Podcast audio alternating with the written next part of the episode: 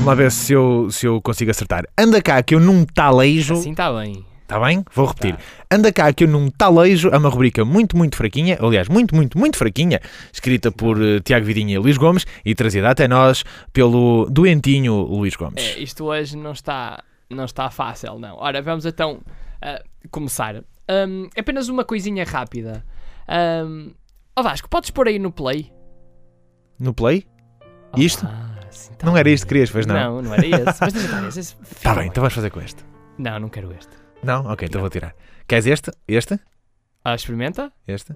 Aí está ele. Olha, vamos então começar. Vamos a este, então. Apenas uma coisinha rápida. O avião MH370 da Malaysia Airlines continua então por encontrar. Com tanta tecnologia, isto faz-me pensar que no fundo são os tripulantes desaparecidos que não querem ser encontrados. Eu desconfio que eles andam a jogar às escondidas com a Média e com o Rui Pedro.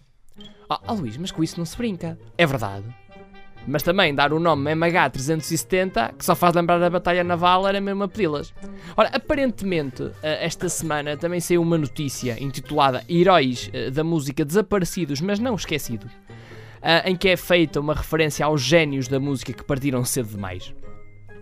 Pessoas como, por exemplo, Kurt Cobain, Amy Winehouse, a Whitney Houston, são alguns dos referenciados, entre outros, obviamente. Para mim, todos eles deviam ser cremados. Assim, já podíamos dizer que eles basicamente se transformaram naquilo que andaram anos e anos a meter pelas narinas. Pó. Esta foi muito boa. Houve algumas destas celebridades que toda a gente podia antever a forma como elas iriam partir. Uma delas é Amy Winehouse. Casa do Vinho. Não podíamos estar à espera que ela morresse com uma overdose do cal, por exemplo. Se traduzirmos o nome para português, dava uma coisa tipo Amélia Adega.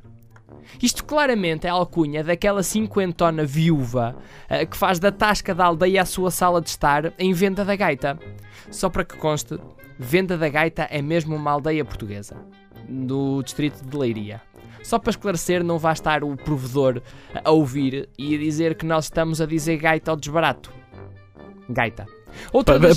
Posso dizer também? Força. Gaita. Aí está. É isto. Gaita. Que giro.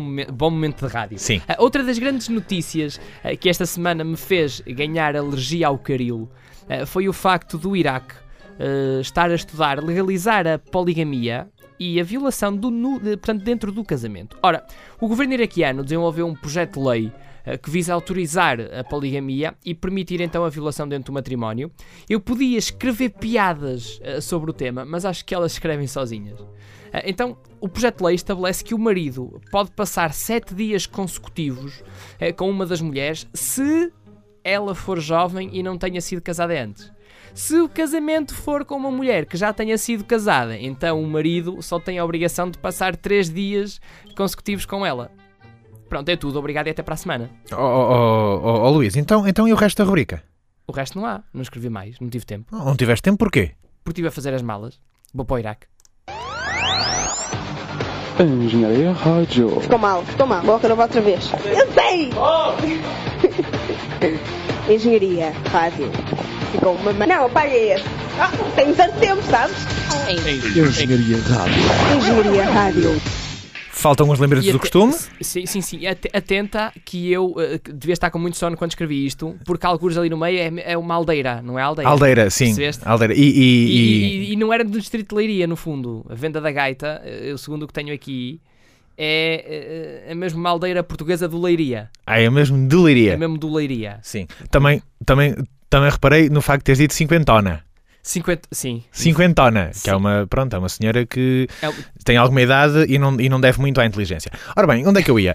Anda cá, que eu não te alejo, está disponível para download no site da Engenharia Rádio em www.engenhariaradio.pt e também, esta sim, em podcast no iTunes.